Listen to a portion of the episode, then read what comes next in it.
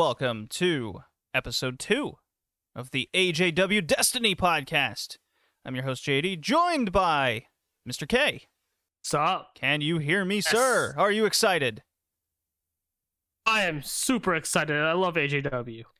We both love AJW, and for those joining us for the first time or just need a little reminder, this is an extension of the Red Leaf Retrocast. What we've done at we we've we've completed the 1980s classics journey. And Kay, I don't know if you're aware of this. I went into a lot of this All Japan Women's Classics basically totally blind. I mean, it's probably the best way to go about it because you learn everything. So you pick up on things, you learn things, and it's like a fresh experience. It's probably a good thing. Yeah, I had to learn the rules, the style, a good chunk of the wrestlers, the history of it all, and th- I would be reminiscent uh, listening back to the episode from Red Leaf Retrocast where we first co- covered it and and put it at the end of each of these episodes, uh, so you, the listeners, can uh, learn along with us and realize a lot of our own mistakes. It is not the 3A title, as I say. It is not go kwaku kwaku dome, or however I pronounced it. you were close in your defense. You were kind of close. but this episode was a lot of fun, especially listening back, because I got to discover Dump Matsumoto. Is her name. We're making that up. oh. Man, as I went through the classics and watched more and more Dump Matsumoto, I fell so much more in love with the super heel that she was. And for those that want, I have to I have to do the plugs, Kay. Kay, you are from the Big Egg Joshi podcast. Where can they find you on the Twitter machine? And what are you pumping out these days? Uh, so at Twitter, you can find me at blue underscore Kano one. And these days, the Big Egg Joshi podcast, I've sort of gone in a brand new direction. Kind of a fitting that we that I've uh, revealed on this sort of podcast. Um, I am now covering JWP, a promotion that sort of came out in 86, 87, and I'm following it from 1990. I'm starting in the beginning of 1990. And uh, some very interesting contrasts, but I plan on going up until what, probably the first closure in 2000, but I'm covering that over the Big Egg Joshi podcast. I'm very excited to dive into that with you. I watched uh, the show that you're covering in episode one. Very exciting. Um, I, I mean, obviously, we're on a retro women's wrestling podcast here. AJW Destiny is how we've deemed this name.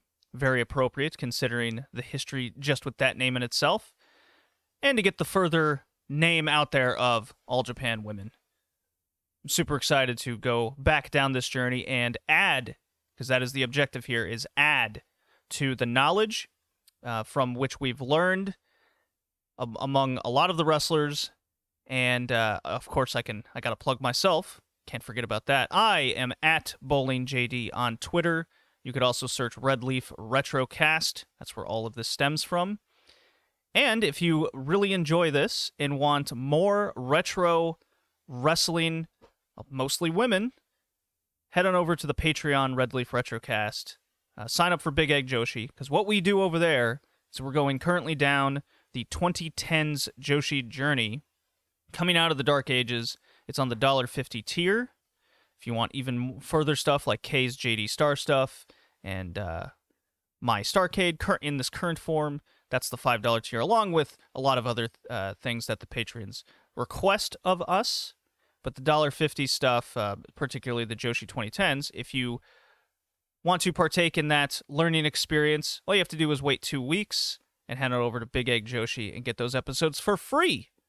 But obviously, we'd really love it if you help contribute to all the tape trading and research that goes into each and every one of those episodes because it's not just one promotion we cover. We we try to cover them all because there's a lot of them. Big matches, big feuds, big stories. We're about to do Catch the Wave 2010 any day now. Very exciting stuff. So let's get into All Japan Women here, Kay. I know you're excited to keep plugging uh, the patron, and all of the Joshi stuff. But this is episode two of the classics. Very fun episode. Um, one thing, one thing I've noticed. Anyone who kind of goes back and I've, I've, okay, I've delved into the Spotify's of the world, the iTunes, and I keep searching All Japan Women. I keep searching some of the, some key names from the 80s, and gotta say, Right. everyone seems seems to just do one-off episodes of the same thing over and over again. Maybe the Big Egg jo- Big Egg Show of Aja Kong Manami Toyota, just to name one. Uh, the the cage match from 1990 with Bull Nakano. It's usually the same kind of three to six matches that they always go over. I rare I I I was hard pressed to find anyone actually cover the things from the 80s. Right. They're just covering like the big matches that everyone talks about, like the ones that are on the Meltzer scales or things like that, like the big ones that everyone that kind of bust out of the retro bubble to an extent. I mean, it's fine, I guess, but right, we're probably the only, or at least at the beginning, you were probably the only one that covered the '80s. Yeah, and being and, and being the fact that uh, the newsletters of the time, um, not a lot in the '80s, and everything is in kind of Japanese. Very difficult for me to translate, uh, being that I don't speak Japanese. I speak German. Not a lot of things in German either. I know you're shocked, Kay. I'm very shocked. So here on this classics episode, we get uh, we get the retirement of Mimi Hagiwara, and uh, and the retirement of Tarantula, I believe, at the same time. So we get a double retirement match. We get three. We get two three WA uh, tag matches. Uh, one's a tag title match, and then one's the main event is Jaguar Yokota trying to get her title back. Uh, the UWA one, I believe, from La Galactica, uh, because the previous one was a hair versus uh, championship ha- and hair versus mask match. So the the big feud between the two uh, come to a culmination, and La Galactica later actually does lose her mask and come back comes back to uh, AJW as someone else. I believe her name is Pantera something. I I, I looked it up not too long ago because Yeah, uh, you had mentioned the UWA belt, and I was looking through its lineage because it appears also in JWP. yeah, Pantera uh, Serena is her name. yeah. and she has a she has a long, long storied career. Uh, she doesn't she doesn't end up retiring until basically 2000, and um, very famous luchadora. She actually went into Aja Kong's promotion, Arsion, and Yeah, became she became a star there. So that was that was super interesting to find out. And uh, one thing that I think we I didn't notice, uh, didn't didn't research at the time, was I was learning about the ret- mandatory retirement age. Because I just thought, hey, people get injured all the time. Maybe they've ran their career. I had no idea how many how old these women were. They were very young, just super shocking. Especially if you're coming from, you know, the modern era where, you know, the average age of, of a man of a men's wrestler these days seems to be in their early 40s. Right, right. It's funny because I knew about the rule almost before I started watching the matches because it was so ubiquitous when I first came into the, the scene or first came into Joshi. People were talking about the 25 year old rule, saying that most Joshi wrestle at tw- retire at 25. That was a quote that 25, come from, 26, come from the depending. rule. Yeah. Uh, yeah, 25 and the three no's, no drugs, no cigarettes, or no no alcohol, no cigarettes. It was no drugs, no cigarettes, and no boys. No I boys think that the three no's. which gives big perspective to me of how important the foreign gaijins were for getting the young Japanese stars over. And uh, we mentioned Monster Ripper, whom later became known as uh, Bertha Faye, to my just utter shock that it's even It's remotely the same person. It's quite a night and day. yeah, uh, she she was a comedy character in WWF in the '90s. So and and how quickly she she won the title and became the big Gaijin heel, and now here we have the other Gaijin heel, whom is the Luchadora La Galactica, whom you know not not the most exciting in the ring, but it was definitely a different time in Lucha Libre, no doubt, and the fact that all Japan women still used. I mean, we got a Canadian and now a Mexican coming into Japan to do these things, and then later we'll get into the Medusas of the world, Wendy Richter, and uh, I'm I'm gonna go into some Mimi Hagiwara stuff. They were very important, especially in the '80s, to getting these wrestlers over. Yeah, because this was during the I think it's like towards the tail end of the uh, sort of foreign heel comes in and the, the babyface Japanese wrestler has to beat them. That was the booking style of the seventies and they sort of bled into the eighties a little bit. Yeah, you saw a lot of contrast with that in All Japan Pro Wrestling, New Japan Pro Wrestling. It wasn't just All Japan Women. It was a I don't want to say crutch because that seems like it was a bad thing. It was just it was, it was a booking just, style, right? It, It was worked. a style, and it absolutely worked. So who are we to disagree with that fact? So I wanted to get into Mimi Hagiwara and Tarantula, aka Wild Kazuki. And as I'm going through the uh, tag title reign, the 3WA, not the 3AW. Kay, what is the difference between 3WA and 3AW? Uh, 3AW was the Gaia belts that would not appear until 1995-96. Honest mistake, just in in in name. I'm sorry. I apologize. You'll you will hear that later on the on the first uh, retro coverage of the show. So, on the show we have uh, Mimi Hagiwara and Wild Kazuki. Wild Kazuki, uh, to to my knowledge and research, was the babyface transformation of Tarantula after she lost her mask. So Tarantula was was part of Devil Masami's faction. I'll get into a certain match later. We'll get into with Mimi, where Tarantula was kind of the number two to Devil Masami, and she loses her mask, becomes Wild Kazuki, the big baby face that helped out Mimi Hagiwara to a lot of the heels. Uh, so that's what my uh, my research of of her came to be. So kind of a it, it- she's a case of a mid Carter that knows her place and helps out when need be, and that seems to be a a style that throughout the '80s you had your big heel and you had their number two, and they would win tag titles with them, but they would never really get that singles pu- push. Excuse me, singles push. Yeah, like like fast forward to your Aja Kong and Bull and your your Bull and Bison and your Aja and uh, your your Bull and Grizzly and Aja and Bison. Excuse me. Right. Uh, You, you know, there are special cases where if they see a star in that number two, they will make a blood feud out of it and break them up. And Aja Kong's probably the most notable. Uh, but it, it it generally was not anything no- of normalcy in All Japan Women.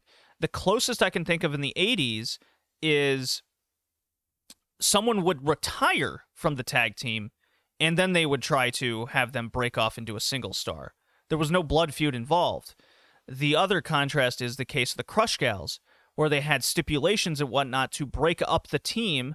They didn't pit them against each other as enemies, but as we'll get into later in the 80s, as as rivals. They wouldn't become enemies until like Gaia. They booked that whole feud. All right, and that sounds that sounds amazing. uh, It was. So I'm looking at the I'm looking at the card here again. The Dynamite Girls is a good example of a retirement, uh, forcing a push later. Uh, of course, find out later that would be Jumbo Hori and Yukari Omori. Yukari Omori goes on to have a very successful singles run. The more you'll hear about her uh, will be later. She even teams with Mimi Hagiwara in 1981-82 because uh, I believe Jumbo Hori was injured, and Mimi needed a tag partner to go against her rivals. Uh, Nancy Kumi was a rival of Mimi Hagiwara's, a former All Pacific champion, I believe, and Mimi was also big, heavy rivals against Devil Masami, as everyone was during the early '80s, because she was And the Masami was the big heel. Yeah. she was the big heel. Yeah. This was before Dump Matsumoto became the huge, huge, uh, well, industry changing star, actually. And they modeled a lot of after her. Aja and Bull owe their sort of what they were modeled from from her, and so does a lot of people going forward. Absolutely. And uh, if you've never, if you're not familiar with Dump Matsumoto, as I was when I first started this journey, you are in for a treat. Every single heel imaginable needs to watch Dump Matsumoto matches and go, okay, that's the baseline. How do I, how do I make it mine? And Bull Nakano, or as I say on this podcast later, Nakano, Nakano. yeah, she she saw that model that dump that dump made and uh, really evolved uh, into her own character from it. So it's really it's really cool. So okay, I have some matches here from Mimi Hagiwara, and uh, of because she was the bigger star. I did I did find some wild Kazuki matches. They were all involved with Mimi. Uh, Tarantula here, we've we've seen what she's kind of capable of with uh, teaming with Devil Masami. You saw that as a as a good three WA t- um, tag title match with Devil Masami and the Dynamite Girls uh, in episode one. So Mimi, I highly recommend. The number one thing I recommend checking out is the feud with the Glamour Girls, the Glamour Gals. That's uh, Judy Martin and L- Leilani Kai of AWA and and WWF fame. Judy Martin was the first big kind of Gaijin feud that wasn't in the main event. That was uh, during this era especially the early early 80s, because it's before the classics, was ta- taken up by Monster Ripper and La Galactica, at least from all intents and purposes. While Judy Martin was given the task to get Mimi over. And they kind of bounced the All Pacific title, the number two belt, the white belt. And I, I really, really enjoyed uh, the November 4th, 1982 match and then there's a match that happened later where Judy Martin tried to win the title back from Mimi in January of 83 and a little bit slower match, not as good. But the feud was definitely hitting home with fans and Judy Martin was really good. She's a really really good western women's wrestler, good gaijin heel, could go in the ring. I mean shit, she, they wrestled many years later against the Jumping Bomb Angels my my my glorious Noriyo Tateno. I love her, Kay. I don't know if you've heard. quite a, you've been quite a Tateno fan, I've seen. I, I'm a big Tateno fan, and now I'm a big Mimi Hagiwara fan. And the the com the common factor here is Judy goddamn fucking Martin. She is a beast. Sure, that's the only, sure that's the only common factor here. that is the hey. Don't you discount Judy Martin? I I do I do like her they did pull some. So I do recommend those two matches. You can actually go to the Daily Motion page of uh, Red Leaf Retrocast. Um, assuming they're still up by the time you're listening to this. Who knows when it could go down any day? But I'm trying my best to to uh, maintain some historical purposes here. There was also some very good rival matches between Mimi and the top people on the card, or, or the main event, if you will. There was the famous draw in January of 84 as Mimi was uh, ending her career against Jaguar Yokota, where they did a title versus title match. So obviously that went to a draw. And we watched a Mimi versus uh, Devil Masami match. Uh oh. Clicked on a video by accident. It's okay. You got to hear the bell ring. That's funny.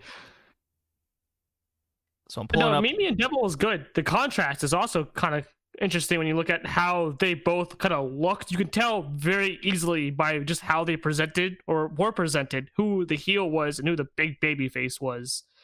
Sort of, had, I like how they did that back then. Nowadays, it's kind of hard sometimes to tell who the baby face and who the heel is. They can look so similar. It's something something nice about the simplicity of it back then. It it, it is. It, while Okay, so I, I was a I was a guest on the Joshi Pod with Eric, and we talked about old Japan Women and how the contrast of what's considered a heel and baby face kind of doesn't it's not tra- it doesn't translate in the modern era of Joshi wrestling. Women's wrestling the same because there's such an emphasis on looks and the importance yeah, of selling merchandise. Yes, that you could blame that on the 2000s. Yes.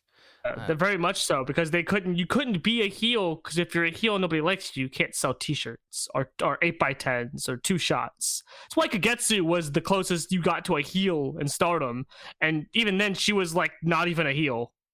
Not not a not a full 100% heel like a dump matsumoto or a devil masami in this case. And i found the i found the match. It is um, march 1983 is when that happens. And that that's an interesting contrast because mimi I mean, at a time in the match, it's like five on one, and even her partner on the outside, who uh, I believe it was um, the the Dynamite Girls, were trying to help, and it it was just too much for uh, her to overcome. And and the finish was very unique and interesting. It's kind of it's kind of garbage, but hey, it's 1983 here, where it's literally five people holding Mimi back from getting outside the ring, and this ref is just going one, two, come on, get back in the ring. Five people are holding it back, and then right before the ten count, Masami gets right in front of her and keeps her from getting back in the ring, and the ref just goes ten, she wins. yeah,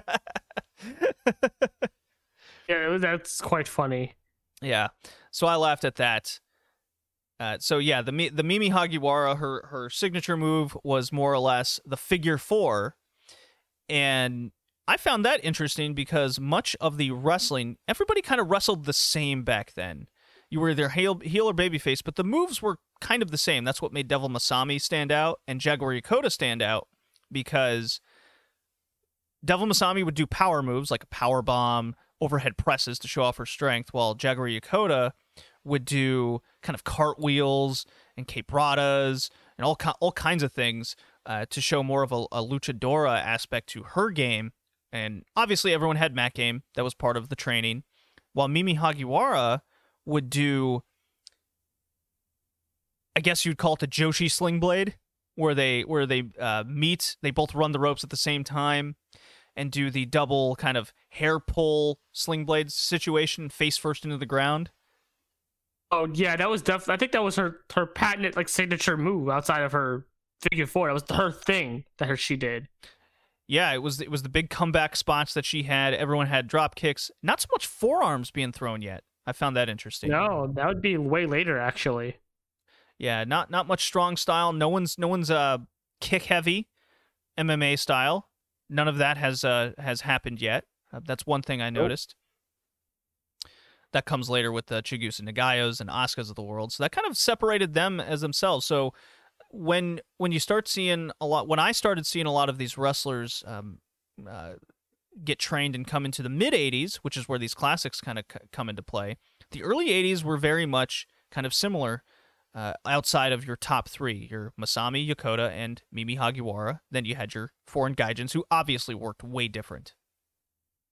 Oh yeah, because the style in, in the states was so different. It was very much more catch catch catch can or like your, your lockups, your suplexes, your uh, your your holds, your rest holds, and stuff like that was very much the style. Yeah, if I had one, if I had one thing to look out for in Mimi Hagiwara matches is she has a at least the match structure has a bad habit of like midway she will lock in the figure four and they're in there forever and you almost you're almost glad that the that the heel faction members just kind of hit the ring and kick them out of it because I watched one match where uh, I believe it was against uh, uh, Nancy Kumia. Could be incorrect on that one. The point being still stands though that she locks this in and they're in there for like six minutes just fighting for it.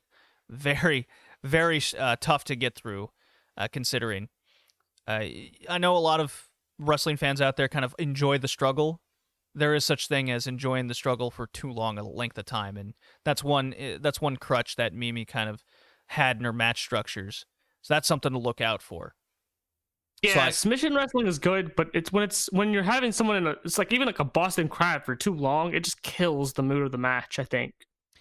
Yeah, yeah, it's almost it's almost like 30 seconds is kind of the threshold. It's like, all right, let's get out of this thing and move on unless you're trying to play into the match.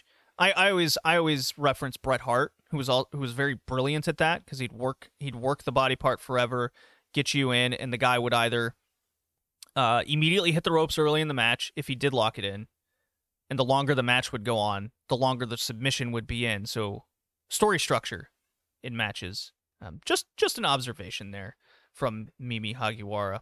Do you have any comments, Kay, or uh, something I haven't mentioned over some of the wrestlers that were on this card from what we saw? Um, Maybe something I said I... in the past review. Well, outside of saying Kokaku Dome, uh, very close but incorrect, and the 3AW put over Gaia real pretty early. um, I think the, always with what we're the card we're looking at now, the one thing I do want to kind of make a little bit of a mention of is the UWA World Women's Title. Ah, the one uh, La Galactica had against uh, Jaguar Yokota's 3WA title. Uh, yeah, it's not the three AW. Gotcha. Yeah, this was Um, title for title match. I found that yeah, it was good. It was, it was it was good match. Um, the UWA belt makes a random reappearance, at least as far as I'm concerned, in 1990s JWP, where this exact belt right here that La Galactica has is held by Miss A, or as most you would know later, Dynamite freaking Kansai. Very interesting that that belt has a, a weird history of existing in many different places. Yeah, it's it's always interesting to find the contrast and see what happens through through time of where the the title belts go. Most notably today, or at least not notably, not notably at all. Actually, is the FMW Junior title is now like the indie belt in Japan. It's it's- like the indie world title or something like Yeah. that. It's so so bizarre. It still says FMW on it too, which is even funnier. yeah, it's I I always get a crack out of that when, especially when people say it matters. I'm like, uh, uh that's a Does reach. FMW still exist? Doesn't FMW still exist to some extent? Maybe. so- yeah, I mean, as much, I, I guess, as much as LLPW still, I guess, technically exists. yeah, but they still run shows. We just don't get to see them. They run it for like 200 people. So one thing, one last thing I want to mention before we get into the past retro review from Red Leaf Retrocast, my first dive into All Japan Women. So again, forgive me for what I get wrong. It was a learning experience. Keep a lookout for the mid carders that second the major players. In this case, it's Crane Yu on this show, and then the Dynamite Girls is are some are people to look out for. Uh, Just pay attention to kind of who they feud with. Um, I think the most famous that I've come across is definitely Yumi Ogura of the Red Typhoons against Bull Nakano. When you start paying attention to the seconds, if you will, you will find out how important they were to getting a future star over. Wild Kazuki, aka Tarantula, was part of Mimi Hagiwara, along with Devil Masami. Crane Yu was dumped second uh, in a lot of the f- future feuds with the Crush Gals until Crane Yu, I believe, retired uh, to injury. It wasn't to um, the mandatory retirement age. Could be wrong on that. Oh, Could but be wrong at that. also with but- uh, with the Crane Yu stuff. Pay attention to at some point a baby Bull Nakano is also there, and she would become the big second to dump after Crane left. Yes, indeed. So you do see who whom ends up replacing them as the big seconds, uh, who gets bigger roles, who gets pushed. It's it's it's something I wish in hindsight I would have paid attention to more, but I was really paying attention to the major players and learning. And now the second time through, I'm definitely able to to notice more important things of of what's to come.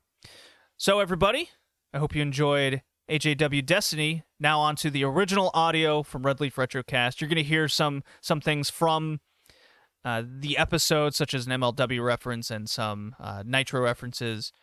You can kind of ignore those, but if you want to listen to more, it's all on the main Red Leaf Retrocast feed. I hope you enjoy.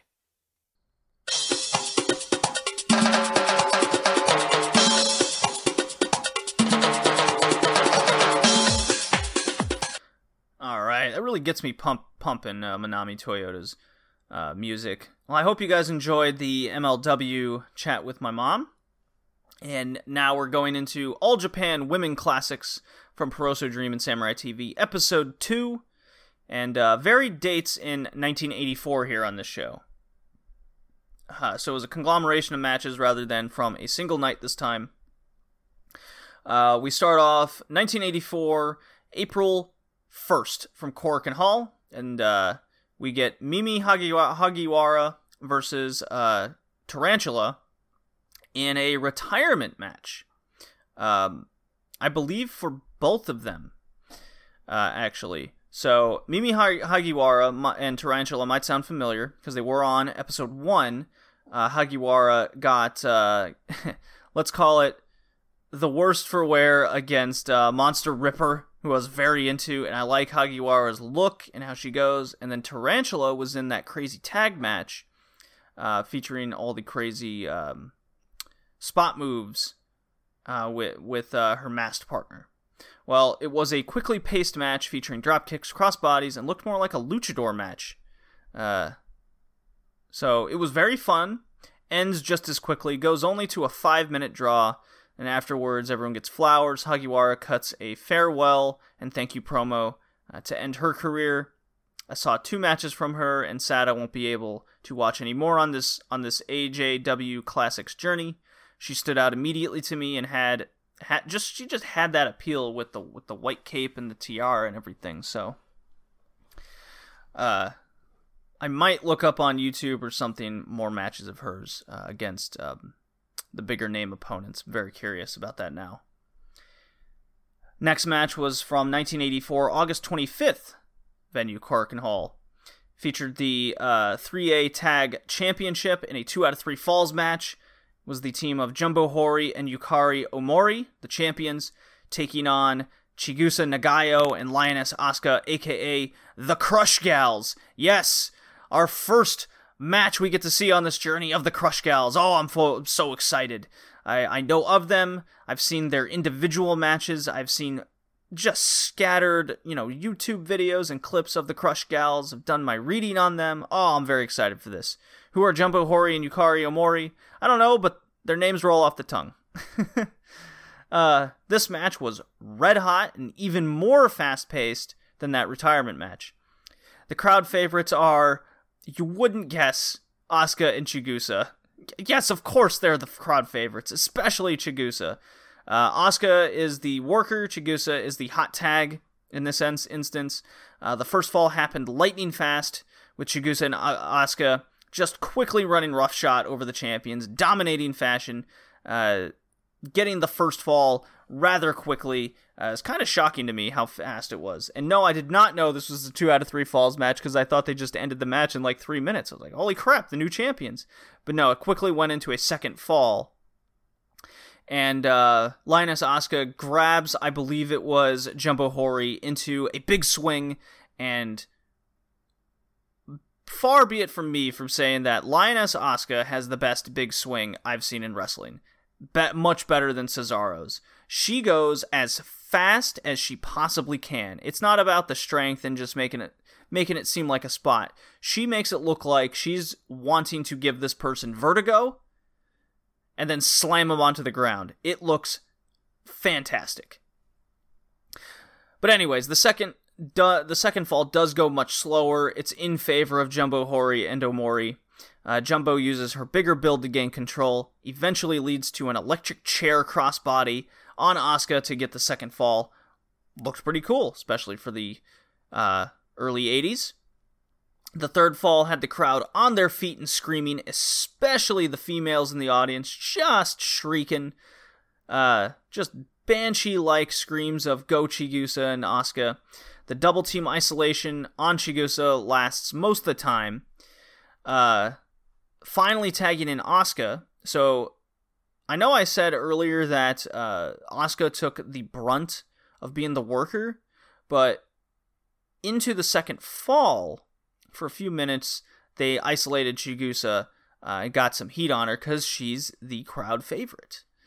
Um, so she finally tags in Asuka, taking out Jumbo Hori with rapid headbutts and a top rope backdrop, just showcasing Asuka's strength despite being uh, much skinnier and leaner than all the other women in the in the in the ring there. Uh, Hori kicks out of a double team maneuver via uh, she's in a backdrop position from Asuka, and she double kicks uh, Chigusa off the top rope, which Chigusa sells like a champ. She goes straight to the apron. Uh, regardless, though, she tags in her partner Omori, and Asuka does stop Omori from doing any sort of hot tag situation right in her tracks. Uh, Chigusa's back on the apron, regained her composure, gets tagged in, hits a few of her quick moves in suggestion, suggestion in succession with her big uh, signature kicks, uh, rolls through into a German suplex to get a last second pin. New champions, crowd goes insane. Love this match. It's fucking fantastic. Move on to date 1984, September 17th at Oto Ward Gymnasium and this was a Fuji TV Tag League match, um, which preceded the World Championship match that was in the main event. This was the Crush Gals again, now champions, uh, facing off against Dump Matsumoto. I am not making that name up. And Crane Yu, aka the Go- Gokuaku Domei team, uh, which was, and I looked this up. I was very curious because these looked like legit. This looked like a legit tag team faction type situation, and sure enough, uh, the face paint and the, the heavy metal look that Dump Matsumoto and Crane Yu had, they were indeed Dump Matsumoto's faction, uh, Gokuaku Domei, and it included Bull Nakano, came in later. So there you go. There makes you immediately uh, kind of. They look like Kiss characters, to say the least. Chigusa was very kick heavy in this match compared to being uh, the one waiting on the apron or being beaten down previously. She hit many of her kicks again, some of her submission moves this time as well, abdominal stretches and the like. Uh, the Crush Gals even did a double spike pile driver against Crane Yu at one point. Uh, this triggered one of the many heel tactics from Dump going forward.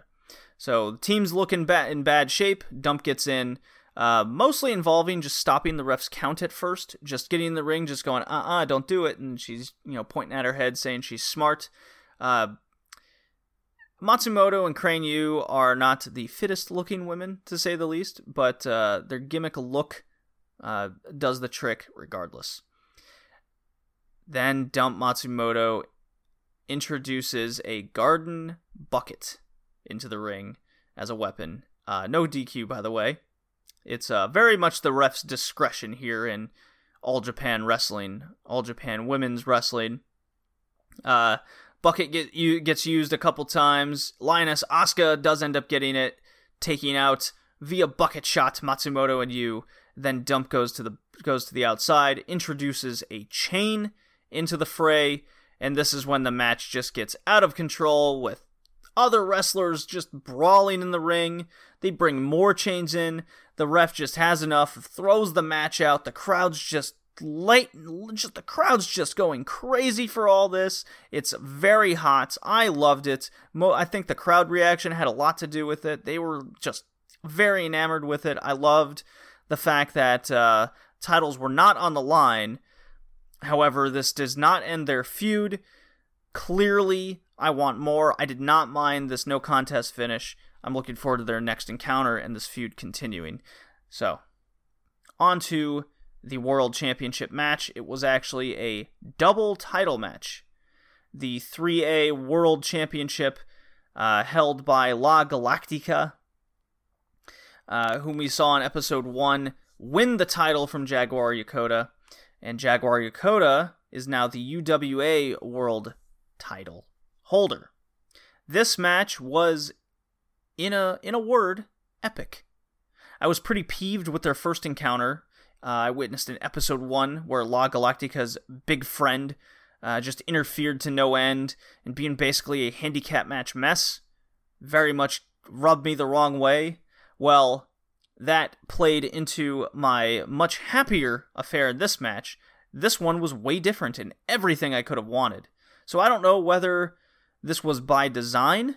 It very well could have been, easily could have been, where I don't want La big friend to get involved this time. I want a straight one on one match. This was title f- for title. Yeah. Uh, it, it, it definitely, I think, contributed.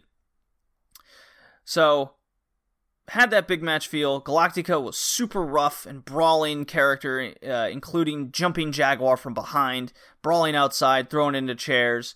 Uh, not to say the moves Galactica wasn't doing, uh, was doing wasn't impressive.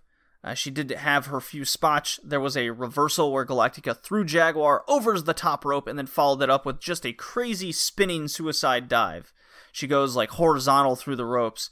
Um, wanting I, I think wanting to do a crossbody suicide drive but in suicide drive suicide dive but ends up doing a uh, horizontal like forearm suicide dri- dive instead the jaguar comeback was epic because that is my word of this match. It started with a tombstone counterweight reversal into one of her own, followed up with running drop kicks to Galactica to stop her, including one from the top rope, because Galactica wanted to go to the top rope and hit her big move. Not going to happen with with uh, the wild Jaguar Yokota. Galactica even bleeds through the mask. Uh, must have missed how it happened, but I think uh, it was falling from the apron and being uh, torn at through the mask because Jaguar's not going to have the heel get the better of her this time. Pulling out all the stops, Jaguar just looks very furious in this, very furious and and, and uh, intense. Um, just added to the match intensity with Jaguar just getting the best of this dirty heel. Uh, then they had Jaguar had an answer of on Galactica for everything, including a top rope double arm suplex to finally just put the nail in the coffin on her. Uh, Galactic goes goes for a clothesline as they're running the ropes. Jaguar Yokota ducks it. She does her does the lucha lip up. It's when they do the somersault and then and then uh, as they salt onto their head, they flip to their feet. Jaguar does this move. It makes the crowd just pop to no end. Jaguar gets the Jaguar Special, aka the cross arm German suplex to win. Highly recommend this match. New champion. I am all about the Jaguar Yokota and the Crush Gals. Ah, love them all. I'm very curious to where Dump Matsumoto will come into the future, the big heel tag faction. Uh, and it's got she's got the goofiest name in wrestling that I've come across so far. So there you go. A very easy to watch all Japan Women's Classics. So yeah, there you go. I'm looking forward to episode three. That is my weekly wrestle. That is my my podcast retro uh, wrestling show that I'm enjoying two for two, while Nitro is slowly slipping through uh, my emotional fury.